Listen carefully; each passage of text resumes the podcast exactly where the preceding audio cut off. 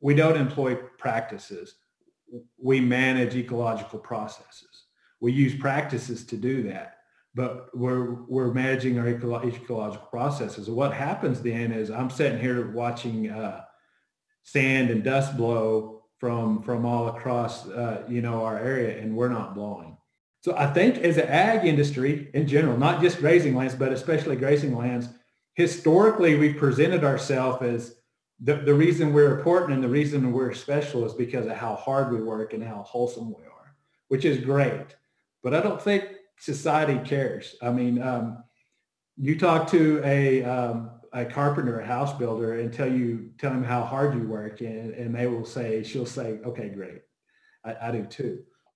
Welcome to the herd and thanks for listening. If you enjoy this sodcast, please like it, share it, give it a good rating, and follow, and help more people find their way into the Ruminati herd. If you have suggestions for improvements, please let me know. Howdy, everybody. Welcome to this episode of the Meet Your Herdmates Sodcast. I'm pleased today to be joined by Rob Cook, uh, Rob is someone who comes from the Panhandle region of Texas. Doesn't live there now, though, does he? That's just where you grew up. Is that correct? I grew up in, and I'm, I'm back back now, back in the in the Panhandle region. Yes. You made it back home. Excellent. Back home. Um, you're the vice chair of the National Grazing Lands Coalition. You're also a member of the Society for Range Management. Uh, any other, uh, well, Western Seedsman, I, I saw some notice here recently. Congratulations. Yep. Um, you can convey those into the family.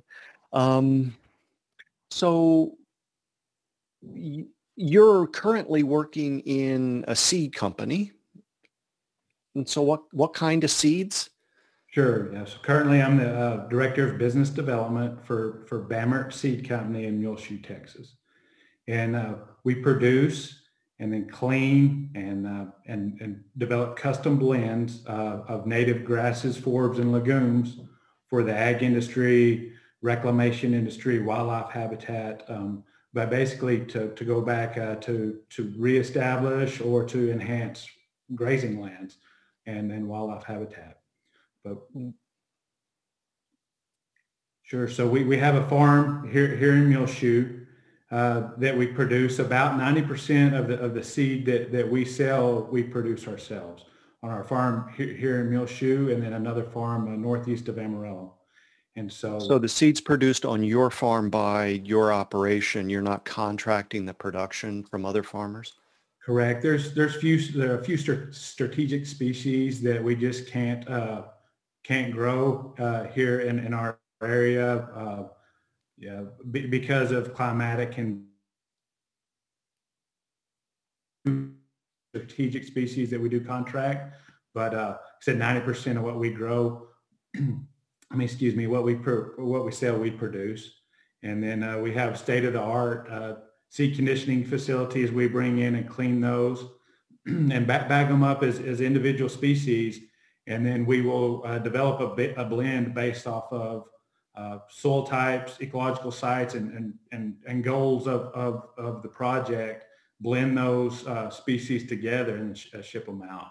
And um, we, we, we sell seed all over, all, all over the southern half of the U.S. and uh, a few uh, other countries, Mexico and China, but majority of what we sell is in the southern half of the U.S., Texas, New Mexico, Oklahoma, Kansas, uh, uh, you know, kind of kind of the main ones. But we pride ourselves on on having it, and we strategically hire folks that have the background to be able to uh, select the right species and develop that blends that goes go in, into those areas uh, where, where they're adapted to. So we'll produce about 125 different species and varieties, uh, and and to, to try to and try to match uh, every area uh, that, that we sell into. So Texas alone, we've got four different varieties of sideoats grama uh, to match uh, the different regions within Texas. So we make sure that what's what's leaving, uh, you know, our facilities will, will will work in the area we're selling it to. Oh, interesting. So um, you mentioned reclamation industry. What what exactly is that? Sure. So a, a big a big a big chunk of our seed goes to uh, the energy industry, where they're doing reclamation projects from a pipeline project, uh, oil and gas, um, solar farms, wind farms. Um, so kind of kind of the unique thing about that in a lot of these areas is um, where that, say where a pipeline went through, if you look along the right of way of that pipeline and across these pastures, those are the only places on some of these uh, farms and, and, ranches where, um, or, or, these areas where there's native species present that were once there. And you could see them start to move out into, um, into the pastures and kind of become a vector uh, to, to reintroduce some of those species. So it's a, you know, it's very rewarding that we might be selling to a, an, an energy project but eh, you know, in, in the long run, we're, we're helping uh, grazing lands a, across the U.S. With, with, our products.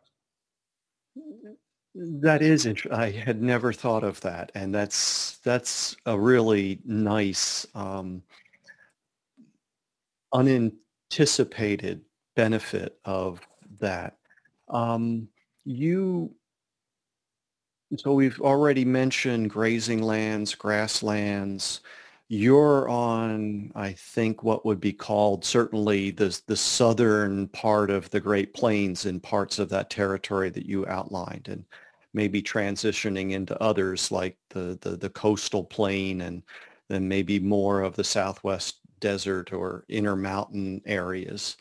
Um, tremendous diversity as you were describing that you have all these different species or would the word ecotype be right for some of these? You're correct. Yeah. Um, so we, we do have um, the normal varietals, you know, a, a, variety that was released by ARS or the Plant Materials Center that everybody's kind of fami- familiar with. But we do uh, have, started transitioning into doing um, local ecotype specific varieties of, of those different species. So uh, we, we partner with a, a, Texas Native Seed Program, and they we're a, uh, a licensed uh, grower for them, and so they've developed these selections for different eco types, eco regions uh, across the state of Texas. Uh, so their species will fit uh, those those certain ecotypes, and the genetics come from there, and they're, they're we're concerned about you know the genetic diversity and maintaining that and those selections. And so those, those species are selected to be uh, to pr- be produced and then sold back into those areas uh, that, that they're adapted to specifically. So really it becomes a smaller area as compared to the, you know, our, our varietals. Um, and, you know, there's, there's a, there's historically uh, the varietals have served the industry, reclamation ag industry very very well, um, and they still do a great job. Certain species that struggle with persistence in, in different areas, little blue stem uh, might be a good example of that. The varieties work very good across the entire state, but they might not persist uh, as long as as we would like. So uh, you know these local ecotypes are, are variety, a, a, a selection of little blue stem is selected from there and evaluated and and and then released and then and sold back. So are you one of these people that goes out and visits old churchyards and uh, undisturbed areas, uh, you know, from old settlements to find some of these species? So yeah, so funny enough, you know, I, I, am not in, involved in the selection maybe of, of, of these species for these releases, the TNSs, but uh, I, I, used to work for uh, the Natural Resource Conservation Service, and and and I, I uh, uh took care of a, a program called uh, the, the National Resource Inventory, where I would go out and and do vegetative transects and look at these, and, and a lot of that uh, data would go into these ecological ecological site descriptions. Um, and those site descriptions have species lists and compositions based off of uh, historical, you know, maybe climax, plant community. A lot of that data was taken from cemeteries or, or old area pristine areas that it's kind of kind of hard to find. But so Yes, my my wife kind of gets upset with me when we go on vacation because I spend more time looking at grasses a lot of times than I do other things. She's telling me you're on vacation. It's an occupational hazard. That, that's right. I had a, so, a, colleague. I had a colleague uh, uh, and a mentor. Uh, he he said we're not tree huggers. We're grass huggers. yes. Yeah. Well, so okay, let's talk about the clearly we're, we're, we're, we're involved with grasses, which are the most important group of plants in the world. We all understand that. Um, and, and we have these things that are called grasslands across North America. Uh, but they differ as you go from east to west. And, and so can you kind of describe that transition from the Atlantic coast and then as far west as you want to talk about? Sure. Yeah, and I, I can briefly maybe at, a, at you know at a like thirty thousand foot foot view. Uh, you know, a lot of a lot of our, our grazing lands uh, in the east are um, may maybe converted to, to pasture land or or introduced species and, and, and, a lot of monocultures. And there's a lot of pocket prairies, I think, is what they refer to them a lot in the east that still have those original uh, plant communities of, of native species that we could we could still see. But over the years and as settlement moved west, um, some of those were uh, converted to farmland or converted to more of a pasture land uh, setting. Uh, you know, so there's there's more monoculture. The further west you go, um, of course, the the, the last time uh, that we've we've since those lands have been settled, uh, a lot of those lands maybe have, weren't uh, conducive to farming or, or crop production in the past, and they were left in their their na- native habitat. And of course, they become more arid uh, a lot of times, you know, to, to the west, and that uh, maybe production agriculture wasn't as uh, appealing or profitable or, or, or, easy to accomplish. But uh, you know, the, the the, the largest land use in, in the in the U.S. is grazing lands. That's considered pasture land and, and range land, you know, compared to forest land and uh, cropland. You know, I would I would argue that our forest lands and our crop lands can be considered uh, grazing lands and uh, should should be um, grazed whenever possible. To, you know, to to help with the uh, energy cycle, nutrient cycle, all those ecological processes. Uh, grazing animals are part of those. Uh, but the pasture land and, and, the rangeland make up a large chunk. I think there's uh, 770 million acres of rangeland with, within the U.S uh, that's a that's a lot of um, a lot of area and a lot of benefits that that come off that for society. And that's like I said, not, it's not even accounting or pasture land or grazed forest or grazed cropland. So in your one of the well, so many people will point to all of that grazing land and they'll say, well, look at how much more human edible crops we could produce if we didn't have that land being in livestock production. And your answer to that would be? A, lot of our rangeland, a lot of our grazing lands are, not uh, uh, adaptable maybe to, to crop production, human, human food production, whether it's from soil type, um, the geology of the of the area, the climate of the area. It's, it's just not suitable uh, for you know the production of of, of human uh, crops. Um, so you know their their use the, the way that we're able to utilize them as society is is through a, a grazing animal, uh, whatever whatever that is, or or or, wildlife, or or both.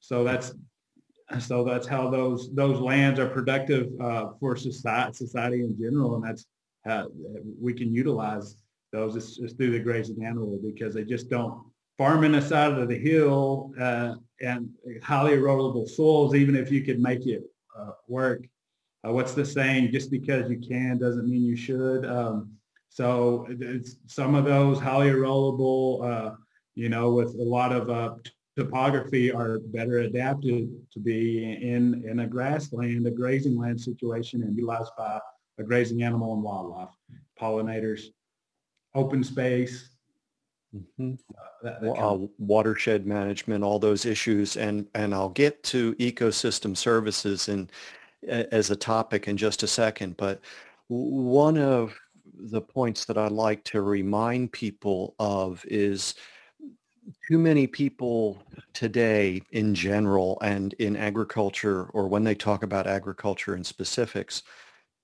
talk about things as if it's either or as if we could have crop agriculture without animal agriculture and sometimes the reverse um, so i try to point out how integrated livestock agriculture is globally in our food systems um, and that that can look different when you're talking about farmers in sub-Saharan Africa versus agriculture in North America. But even in the seed production industry, certainly in the Willamette Valley where I live, we grow a little seed and we graze a lot of sheep on those seed fields wow. in in the you know late fall, winter and early spring. So we have that integration. Do, do you do the same thing in your seed production or? Yeah, we, we do. Um, we, we have a, a cow calf herd. We have a registered Angus, Angus herd.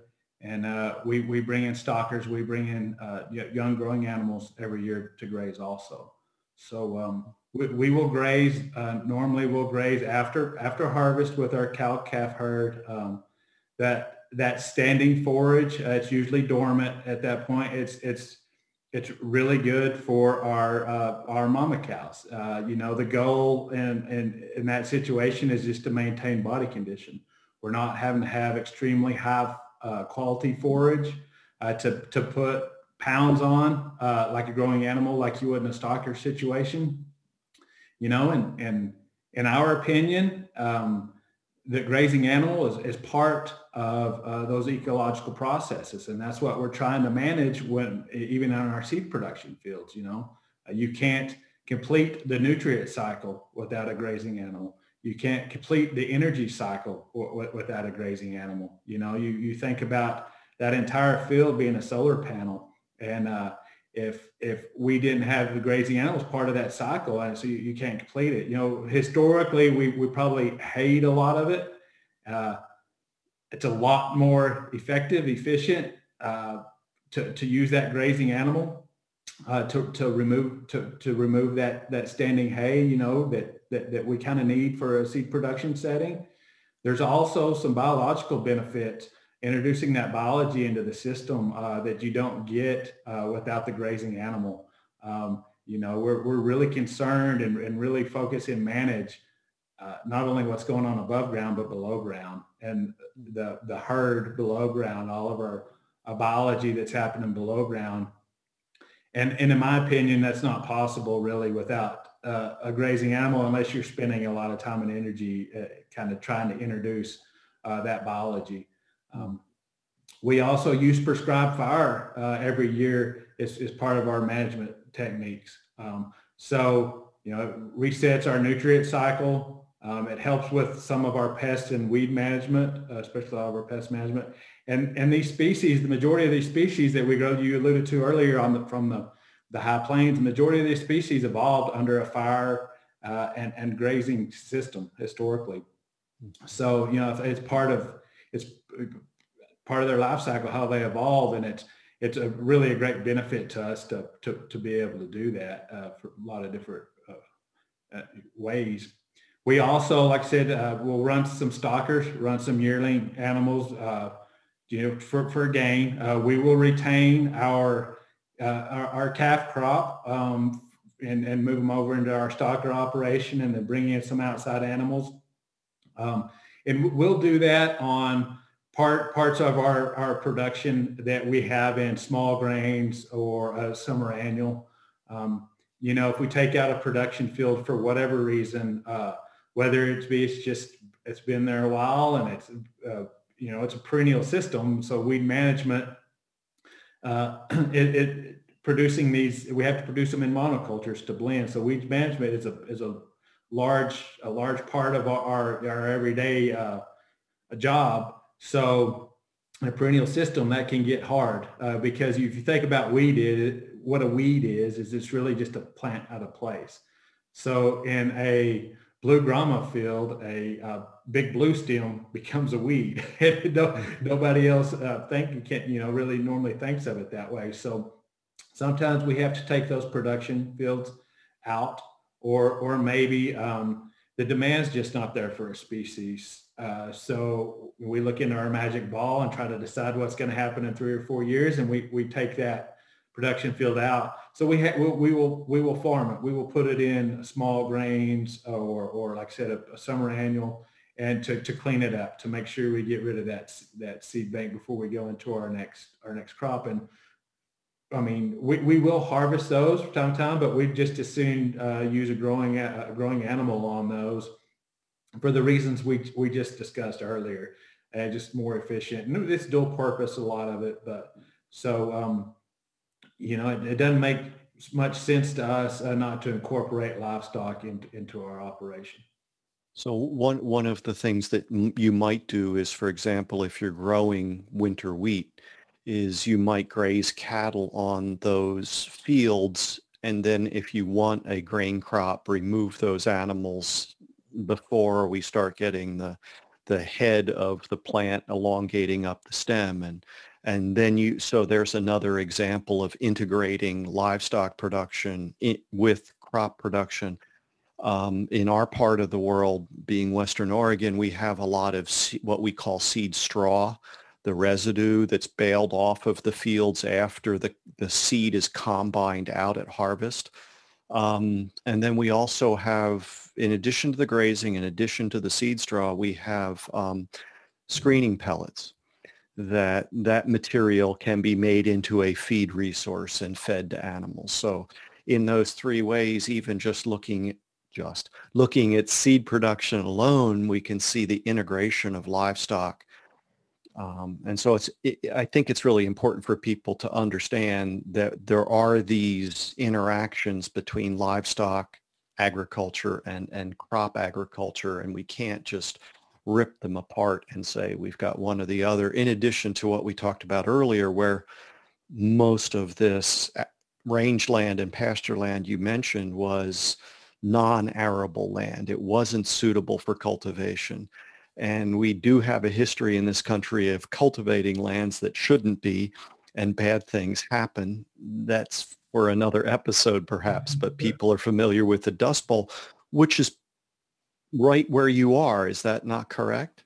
It, that is correct. And um, it, you know, there's there's there's still um, there's still times where in this part of the world, it's no secret that things kind of do remind you of the Dust Bowl, and uh, we still have a ways to go. And I think that's that's part of uh, you know Nat GLC's mission is is the education and and and and bringing together these member organizations to to to try to get get that uh, message out. Um, but it is very refreshing to be sitting here. I, I, I, live on the farm right now and be sitting here, and because of we don't employ practices, we manage ecological processes. We use practices to do that, but we're we're managing our ecological processes. what happens then is I'm sitting here watching uh, sand and dust blow from from all across uh, you know our area and we're not blowing and and and we're not constantly having to break out the sand fighters which is a plow that you know that that's used in the area to stop the sand from blowing because we're managing our ecological processes and and when when those processes are functioning correctly our soil erosion uh, is is held to a minimum uh, just just from our, our normal everyday management Hmm. I was introduced to the term snert in North Dakota.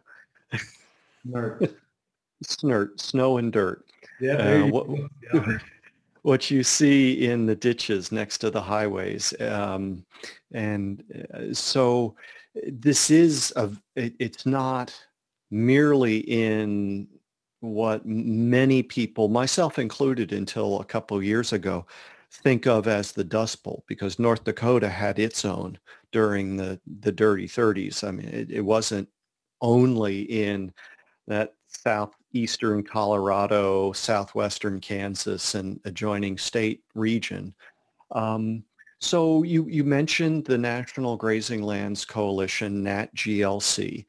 Um, so first of all, it's a national organization, but that's it's a coalition of state. Uh, I think it's lo- at that level, or are there lo- more local than the state organizations? Yeah, so so sure. The the, nat, the national GLC uh, ca- kind of came about. I think it was in in 1991. A group of um, uh, of, of six different organizations and uh, you know state agencies, national agencies came together and decided um, you know we need to form a coalition to ensure that technical assistance was still provided on our nation's grazing lands. We felt that maybe um, you know at the time and it's still and still now a lot of times a lot of the money for research, a lot of the research, a lot of uh, program dollars and, and, technical assistance dollars goes goes to uh, other agriculture um, uh, pursuits, uh, cropland and that kind of thing. So just to just to make sure to ensure that our grazing lands have that technical assistance. So uh, in the beginning, it was the uh, American Farm Bureau, and and I'm going to read this to make sure I don't leave anybody out. But we had the American Farm Bureau, the American Forage and Grassland Council, the National Association of Conservation Districts, National Cattlemen's Beef Association, and then the Society for Range Management. Those were the, the founding organizations. And since then, uh, the dairy industry, the National Farmers U- Union, uh, the Noble Research Institute, the Soil and Water Conservation Society, and the Public Land Council um, have been brought on, and they're, they're, kind of part of the steering committee. So the the, the board of, of NatGLC is made up of of members that represent each one of those uh, organizations. So I, I, represent the Society for Range Management, involved Society for Range Management. So that's that's how that steering committee and that, that board's put together. The unique thing about that is is all of our board members are producers, um, are are per, per, you know produce uh, food and fiber on our nation's grazing land. And that's what's real, one of the real important uh, aspects of, of our coalition to me is, is it's producer led. And, and so, so the, the NAT GLC group represents all those organizations, like I said, is, is a national, um, a, national coalition. There are state coalitions. Uh, the 24 different states have coalitions uh, uh, and, and some former from, from very, very active right now to continuing to, to become more active, but 24 different uh, statewide coalitions. Um, and, and, and the great thing about that is those state coalitions are producer led also. And so their, their organizations are whatever they need to be. Uh, the organization of either structure of their organizations or whatever they need to be uh, to match uh, what their state needs. Um, so Texas has different regions. There's regional coalitions uh, within Texas that have their own board. You know, such a diverse big state, um, it really works uh, for them, and it's really needed to have those different coalitions. So a regional coalition will have board members, producers within that region to, to, to help with that. Um, other states uh, may, maybe not as much um, diversity or smaller geographical areas, and you know, it's it's it's sometimes it's hard to get uh, the leadership, and, and if you try to divide it all up, it wouldn't work as well. So they might have one, but it's whatever works for that state, and it's state led and producer led. Um, so the na- the national organization just helps support uh, in any way possible those those state coalitions um, from um, you know, working with, with grant money, trying to try to develop grant monies to help with, with different um, uh, projects, you know, within those states to just being an advocate nationally to, to help with the goals of all of us to, to help uh, support, uh, you, you know, what those, what those state uh, coalitions are doing. Hmm. So uh, it's, it, it is unique, I think that, or certainly important that the organizations be um, directed and run by producer members. I, I, think that that does um, contribute something important to it. But I'm wondering if there's an opportunity for people who aren't producers to become involved for education or even to help um, those local coalitions um, engaged in, in the work in those areas? Yeah, you know, I think there, there's there's always a um, there, there, we're, we're all about partnerships, uh, you know, from a national level to, to, to the state level. Um, so I think there's always opportunities for, for different group, maybe people that aren't involved in, in, in agriculture directly to partner with a state coalition. Um, what, one of the big things uh, personally for me is, is I'm excited that um, seems like there's a trend for folks to want to understand where their food comes from. You know, I think I think sometimes um, I think sometimes there's there's more of a wants to understand than there actually is an understanding of what it actually takes to produce that food and fiber. But I think we're getting there. But that's a huge thing to me, and I and I think the education of our of our school children on on where their water comes from, where their food comes from, is a great place that that people that aren't and directly involved in the ag industry to partner with um, with a, a, local coalition to, to try to you know bring that education and that advocacy and the communication of proper stewardship to those to those school children so they understand where their food comes from and, and why grazing lands are important. And and you know they'll be they'll be they'll be voters one day, and I think we're we're, we're seeing that level with with more of our shift to urban populations than the further they are removed uh, from uh, rural environments where their food comes from, the, the less of an understanding there is of, of where that food comes from and the importance of some of our programs and policies on a national and state level, even, even a, uh, you know, a local level to, you know, to, to make sure that it's not a detriment to the production of, of the food that they that, that, that they rely on. So I think there's a, a, a great deal of partnership there. Um, you know, there's there's always a you know I think uh, a, a, fundraising aspect that every every uh, group like you know national GLC, state led coalition. Um, there, there's there's always a fundraising uh, aspect of that. Um, but I, I, think just being an advocate uh, is is a big uh, part of, of anything. Is the advocate for healthy grazing lands.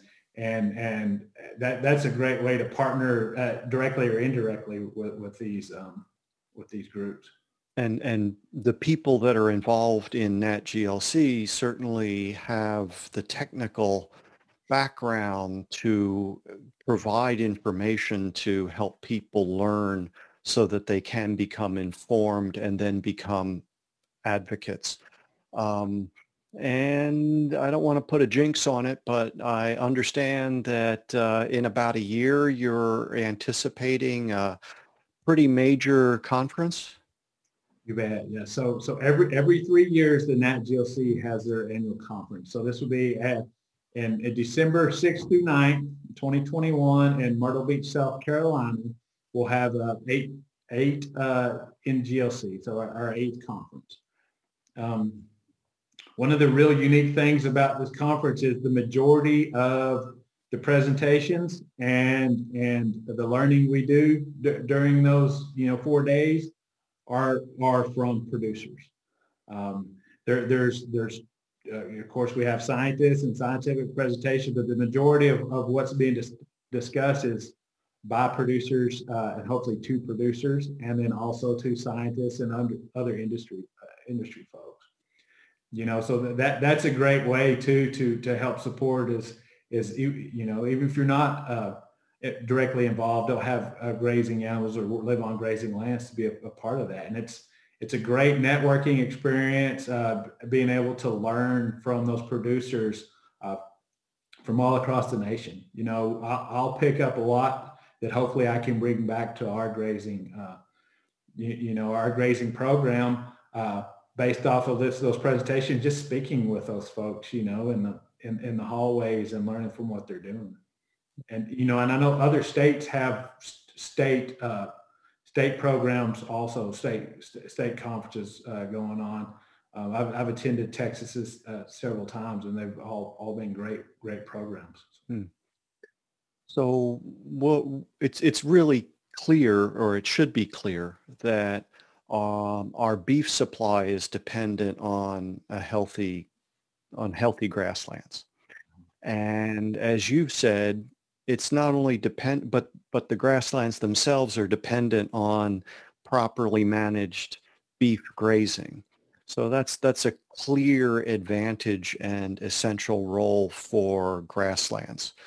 But there are some others, and and I understand that those are kind of lumped under ecosystem services as a category, so that when, for example, people are discussing the footprint of or the hoofprint of mm-hmm. the beef industry that these are things that are contributed by the managers, but they don't get compensated for them, but they are a benefit to society.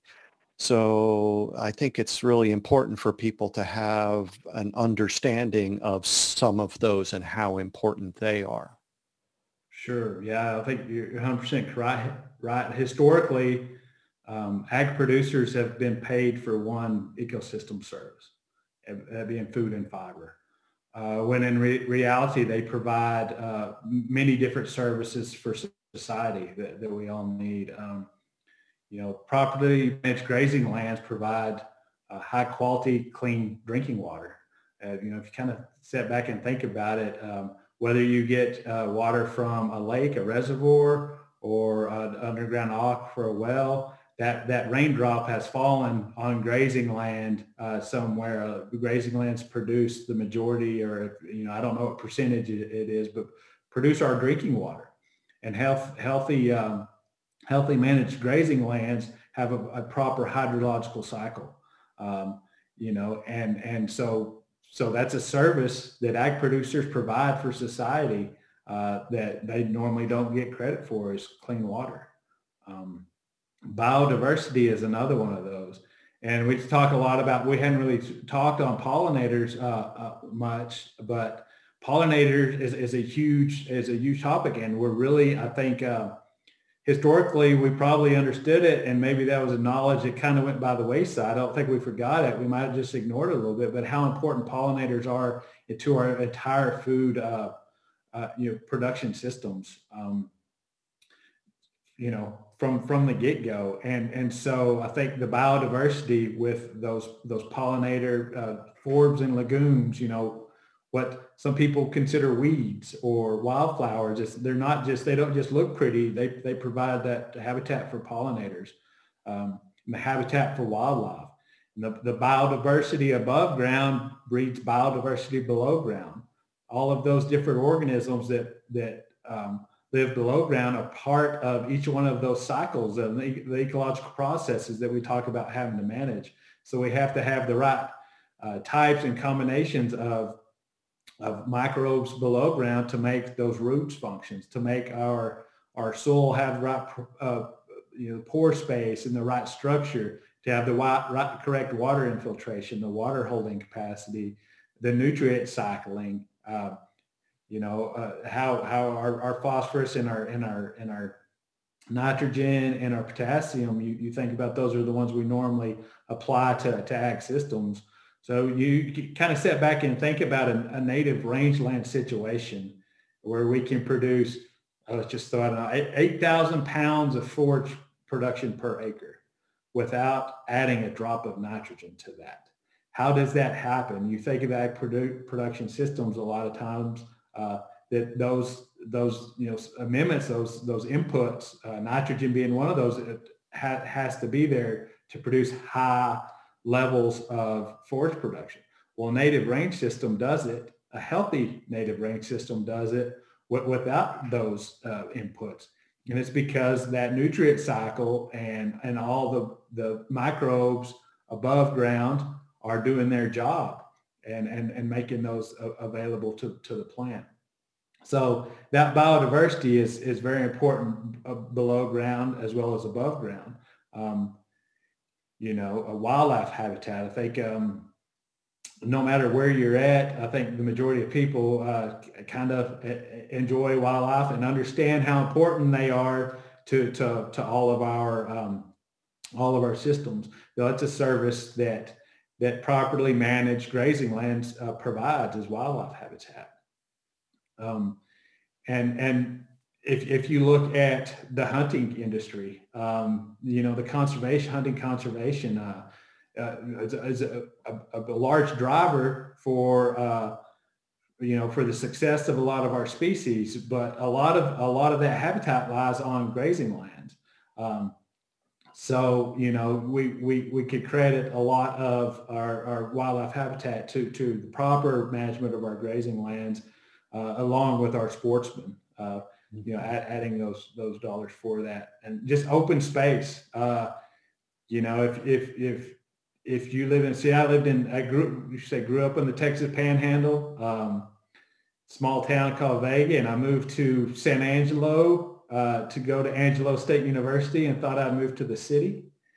And uh, right after school, I was stationed at San Antonio, and I found out kind of what the city was. And um, I, I, can understand needing open space, and it is it is a service that we all need. Uh, you know, whether you live in the city or you live in the panhandle, open spaces from time to time is, is good for the soul and good for the blood pressure, uh, basically. Yeah. So uh, that's a service uh, that, that we provide. Um, so I think as an ag industry in general, not just grazing lands, but especially grazing lands, historically we've presented ourselves as the, the reason we're important and the reason we're special is because of how hard we work and how wholesome we are, which is great. But I don't think society cares. I mean, um, you talk to a um, a carpenter, a house builder, and tell you tell them how hard you work, and, and they will say she'll say, "Okay, great, I, I do too." So w- we have to get away from that historic notion of hard work and, and wholesome, and that's why we're important. That's why we're unique, and start telling our story about what we actually provide for society, which is these ecosystem services, which is basically um, a healthy ecosystem, a healthy planet. And, and we, it, it, it's, it's not one or the other. It's not food and fiber production or, or, a, or a healthy ecosystem. It's, it's both. And, and historically, there's been a lot of good producers that have, have done that, have been able to do both. And so, you know, Nat GLC, we want to make sure that we continue to promote that um, and advocate for the needs of, of these grazing land managers so they can manage those ecosystem services. Yeah. yeah so there's so many threads to pick up, but uh, one thing I'd add um, is the proper management of grasslands aids in fire suppression. Yeah. Uh, um, and be that forest, you know, mixed forest grassland systems or uh, other open grasslands where you just have too much uh, fuel accumulated.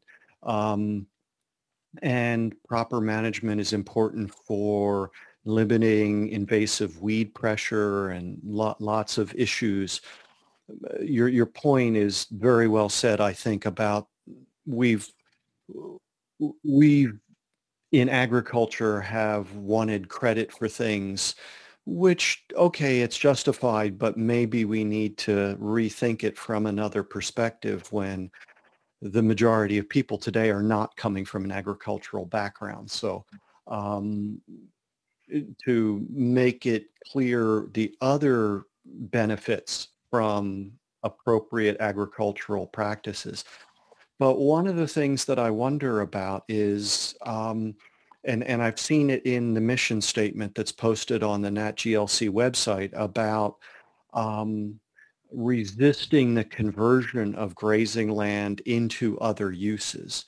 So what are the pressures on grazing land for other uses? Sure. Um, so the, the margin uh, on, on a, a grazing operations are normally pretty thin pretty, pretty small. So by margin, you mean margins uh, as far as profit uh, from you know from cost your, your cost to, to to your profit. Um, so there's a real temptation um, maybe to to convert to another land use or, or to sell to fragmentation. I think fragmentation is a is a is a big threat. Um, you know, and depending on the year, depending on the species, uh, uh, maybe conversion to uh, you know farming or something like that could can seem more profitable. So conversion of, of land is, is is one of the big ones. So a way to combat that is is is is to make it uh, economically viable for a grazing land manager owner uh, to, to stay on on that property or to keep it in that land use uh, from from getting uh, payment you know, payment from something besides uh, food and fiber.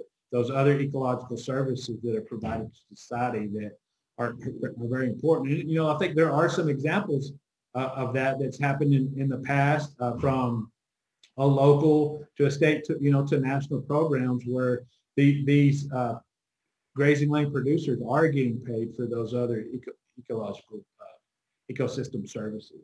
Uh, you know, there's there's there's been I think some pilots uh, from from companies or different municipalities uh, to to pay uh, the landowners, and a lot of them are grazing land uh, landowners in watersheds to make sure that they're managing that those you know those ecological processes to provide clean water. It's a lot lot more cost effective um, to, to take that water that's already clean than it is to spend the money to clean it, uh, you know, if, it, if it's coming off of those grazing lands and it's not in a, a, a pristine condition.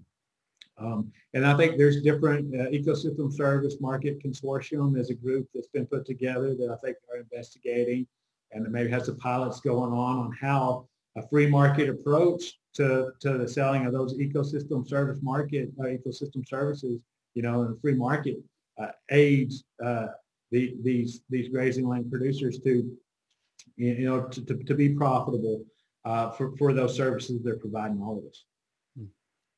And of course, you you know my soapbox, and I would say that the product of ruminant animal agriculture based on healthy grasslands ends up being a fundamental part of a healthy human diet and possibly even a diet that could yield an improvement in public health if we could get that policy all sorted out. But I've I've already done enough episodes on that topic with other people, so we don't need to go there any more than I have. Sorry. Mm-hmm. Um, but I think that's also really important because I, I think that these policies do tend to get interwoven and and uh, if people put greater uh, value on that, then maybe they'd also put greater value on programs aimed at helping the producers who are producing those uh, and vice versa. If you if you don't put value on it, then why bother?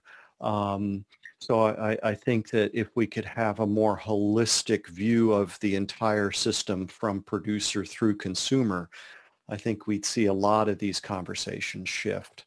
Um, you mentioned um, that you represent uh, the Society for Range Management. Um, and if you could, could you just talk about that organization a little bit? Sure, yeah. Uh, the Society for Range Management is a professional uh, society organization I've been involved in since college.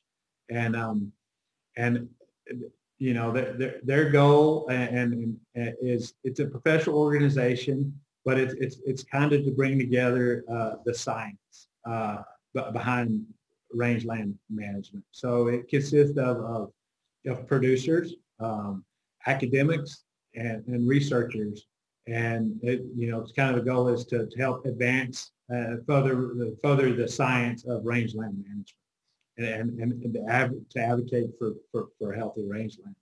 Uh, but it, it you know it's um, kind, kind of the same as, as, as, as Nat GLC. And as far as the connections that I've been able to make and what I've, what I've been able to learn by, um, you know, be, being a part of that group and, learning from my peers um, has been, has been outstanding. It's really um, help advance uh, not only uh, my career, but my understanding of, of the art and science of rangeland management. And, and there's now that's a national organization, but I think that there's a fair representation from other countries at the internet at the conferences. There's an International Rangeland Society. Uh, that may not be its right name. Um, and frequently there are joint meetings between, well, frequently, um, when the International Grasslands Congress has meetings, they will often be in conjunction with the International Rangeland. Um, but I also think in the literature, in, in the journal, you can find articles from research around the world. That, that's correct. Yeah. So so it does. Um, you know, as as as the uh, professional society for for rangeland management, it it, it does. And what's charges is is the journal uh, journal of uh, rangeland ecology.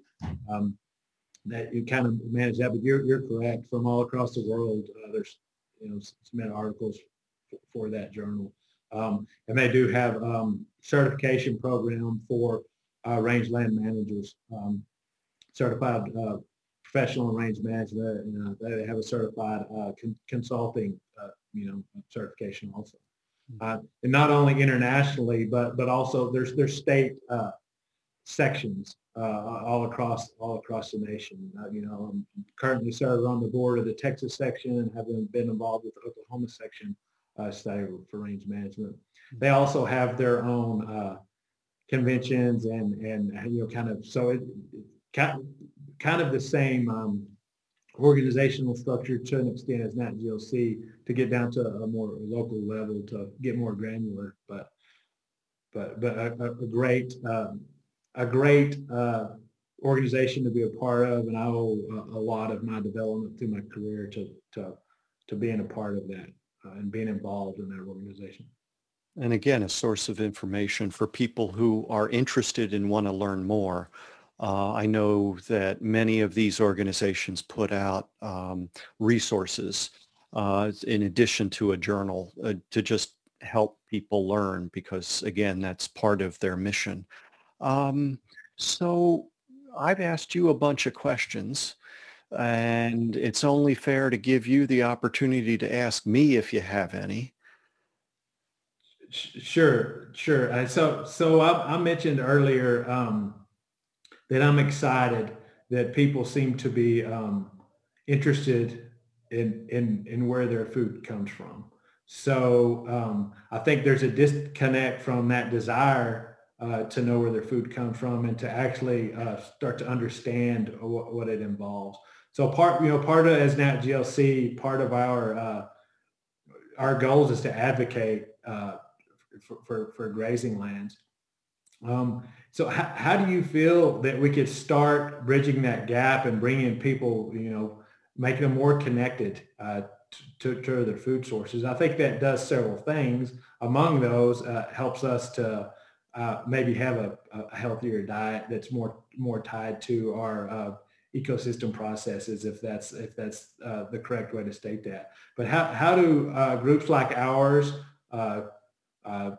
groups like Bamert Seed or anybody that's interested in that, how do we how do we start bridging that gap uh, uh, more effectively? Great question. Um, I think one is just make ourselves more widely known and available to have conversations. It's comfortable to stay within our little circle and you know, and maybe we need to get uncomfortable a little bit by putting our, you know, maybe the appropriate people. Not everybody may feel like this is right, but to get out there a little bit. Number two, I think um, my one of my goals is again two-way communication. So I think there's a lot for us to learn from each other. And if people only hear it coming one way, that only lasts so long. Um, I think in Missouri they say I'd rather watch a sermon than listen to one. Um, so let's see how you actually live it out. Um, when it comes to the diet, I've entertained thoughts of or, or health in general. I, am really trying to become diet agnostic. I, I'm more concerned. How was it that you put it that it's it's ecological processes? Is that how you put it? manage ecological processes. So I I want to get us more aware of the metabolic processes.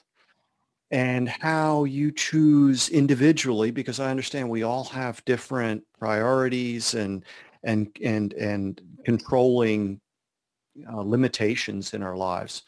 And limitations isn't the right word, but um, realities. Um, so, but if we understand what those processes are, then we can begin to understand what are meaningful metrics of health.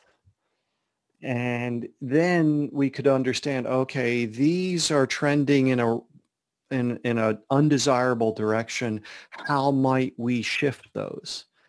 And then are we going to do that or not? And I think if groups of people could start educating themselves and doing that, then that becomes powerful evidence and in some cases opens the door to lots more conversations beyond that. I mean, if people start to realize, oh, look what these people are doing here, wonder what else they're doing. And that might that might be one way. Um, and like I say, just to use the technology that we now have available to us to uh, engage in social media or small clips of video that would, you know, show things and explain things in a way that the the the general public would would maybe grasp and understand. So those would be maybe three things that I'd um, offer in response. Throughout my career, it's always been interesting to me. You, you, you know, I, I, think we, we have to be careful as an industry to uh, to say that my healthy plants, my healthy animals, the healthy food I produce is is better because of the way I did it. It's better than yours because I did it in a different way. Uh, you know, we can't throw stones at each other, and I think um, historically we've we've definitely done that in some instances. And um, I think that goes a lot to the misinformation uh, to, to the, the to the consumer and to, to society. We, we, we do that to ourselves a lot. So I think that's one pitfall that we have to avoid is, is if we're all uh, doing our, our best in managing ecological processes, um, that my, my, healthy food is not better than your healthy food because we produce it in a, in a little bit different way. I, I, couldn't agree with you more. I think that I, I really um, am suspicious of those kinds of marketing claims. And I repeatedly ask some people who've been involved in the human health side for decades, right? You saw benefits in people's health and you were doing it with what was available in the supermarket and at the end of the day we we you know i understand marketing right? I, I get it. Um, but this is about making the food that i believe we all require for health and well-being available and accessible to all the people that we possibly can. And these other claims tend to get in the way of that, and they tend to get in the way of adoption. Well, I can't afford to spend, you know, 3x for this as opposed to that. And and also I try to let people know that animal agriculture as an industry is being opposed by people who really don't care how you do it. It's that you do it. And that's their fundamental issue is that there should be no animal agriculture. There should be no consumption of animal source food. And we can't afford the division that you mentioned, the us and them. And there I did it. I just did it with an us and them I just want to not do that as much as possible. Yeah, I, I, I agree full heart. And, and I think there's, um, there, there, there's a, a, a lot of, of, of, ways to do things correctly. And, and a, a, lot of it comes down to how you fundamentally feel that as a producer, the correct way for you to do things. And, and, you know, I, I think I said it before, but if, if we're all if we're managing our ecological processes correctly, um, there, there's room uh, for, for, all of it. So. Well, and if we're if we're doing that right, then we're lowering costs of production, which makes those operations more sustainable. And everyone is going to do that to the best of their ability given the limitations of the reality of their operation. Um, I, I started 10 years ago writing and talking about something that I call grass-based health. I'm a forage agronomist. Of course, I was impressed with the grass-fed whatever. And then I went and read the studies. And so I'm no longer convinced of those claims.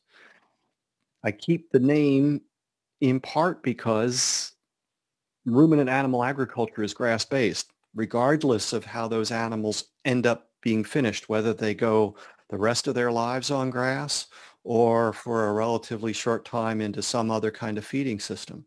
Um, I also keep it to remind me of of lessons about you know selection bias and and and personal bias. It's it's easy for human beings to fall for that. Um, and no, I I I absolutely agree with what you said that that we in livestock agriculture, in agriculture, can't afford divisions within us. Um, it's it's too important for us to, well, improve what needs to be improved and help each other do that, and then at the same time advocate for, so that one we have the support. And I think we have. It's important to do these things politically directly. I think it's maybe even more important to do those through the general public and increase their awareness because there's a lot more there than there is of us to go directly. So. Agreed. Wonderful. Well, I, you know, I hope to see you in Myrtle Beach. Um, and thank you for your time and what you've contributed in this conversation. Um, are you on social media? Is Bamert Seed on social media? Yes, Bamert Seed is on on Facebook and Instagram and uh, LinkedIn, and uh, Nat GLC is, is also on, on Facebook and, and, and, Instagram. So uh, Nat GLC might be the National Grazing Lands Coalition or National GLC uh, if you're if you're searching for those, but um, I think both groups do a great job on, on social media and getting the word out and advocacy out. And yeah, please, please, please take a look at that and everyone. And I really thank you for the opportunity too. Uh, this, I think it was a great conversation and, and thank you for, for, for what you're doing with, with your platform. And uh, really appreciate uh, you taking the time and allowing us to, to, to be a part of it. My pleasure. You're more than welcome.